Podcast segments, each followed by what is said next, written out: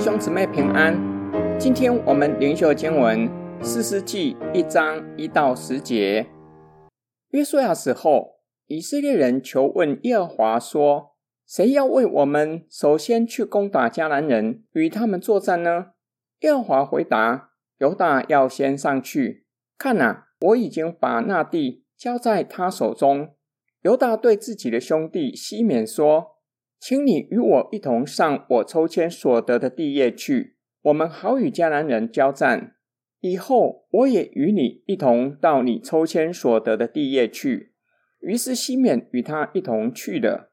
犹大上去了，耶和华就把迦南人和比利洗人交在他们手中。他们在比色击杀了一万人。他们在那里遇见了比色王，就与他交战。击杀了迦南人和比利洗人，比色王逃跑，他们追赶他，把他抓住，砍去了他手脚的大拇指。比色王说：“从前有七十个王，手脚的大拇指都被我砍去，在我的桌子底下拾取食物。现在神照着我所行的报应我了。”于是他们把他带到耶路撒冷，后来他就死在那里。犹大人攻打耶路撒冷，把城占领，用刀击杀了那城中的居民，又放火烧城。后来犹大人下去，与住在山地、南地和高原的迦南人交战。犹大人又去攻打住在希伯仑的迦南人，杀了示筛、亚希曼和达买。希伯仑从前名叫基列亚巴。约书亚死后。以色列人进入士师时期，目前还没有领袖。以色列人求问上主，哪一个支派先上去与迦南人作战？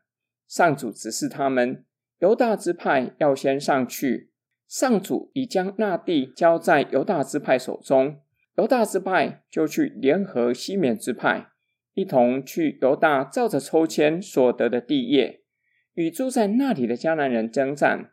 上主就把迦南人和比利洗人交在他们手中，这两个支派就将比色王击败，砍去他手脚的大拇指，具有羞辱的味道，也让比色王从此不能拿兵器作战。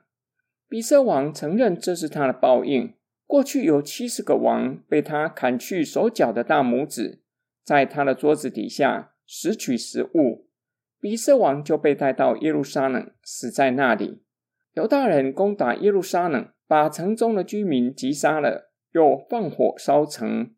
犹大人又与住在山地、南地和高原，以及希伯仑的迦南人交战，杀了示塞、亚希曼和达买。希伯伦从前名叫基列雅巴。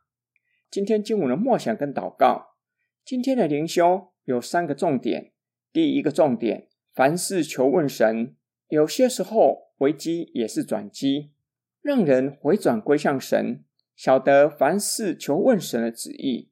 约书亚死了，以色列人失去伟大的领袖，十二支派有可能各自为政。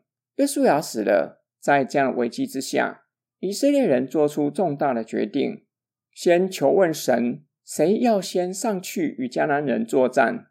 以色列人得到上帝明确的指示跟应许，犹大支派做先锋部队打头阵。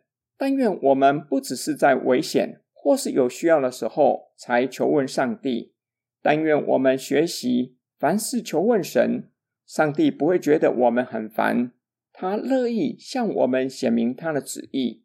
第二个重点，彼此联合，以色列人得到上帝明确的指示和应许。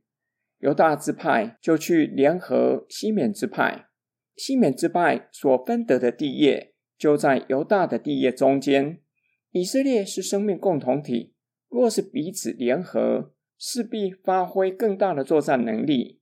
我们都知道这个道理：一只筷子很容易被折断，一把筷子就不容易折断。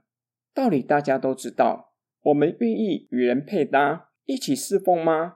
第三个重点，顺服神的指示。犹大支派顺服神，上主也照着他的应许，将迦南人交在他们手中。犹大支派也照着神的指示，将攻下来的城邑放火烧了，用刀击杀城里的居民。这是约书亚为以色列人立下的典范，为要彻底将迦南人灭绝，使迦南文化彻底消失。我们愿意顺服神的旨意吗？上一代的人为我们立下侍奉的根基和典范，我们是否效法他们的榜样，在他们立下的根基上继续的建造？我们一起来祷告，爱我们的天父上帝。今天灵修的经文教导我们。在凡事上要寻求你的旨意，且要与肢体同工，建造主的教会，是在上一代的根基上继续的建造。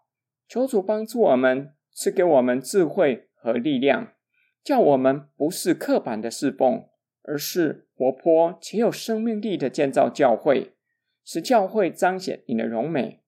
我们奉主耶稣基督的圣名祷告，阿门。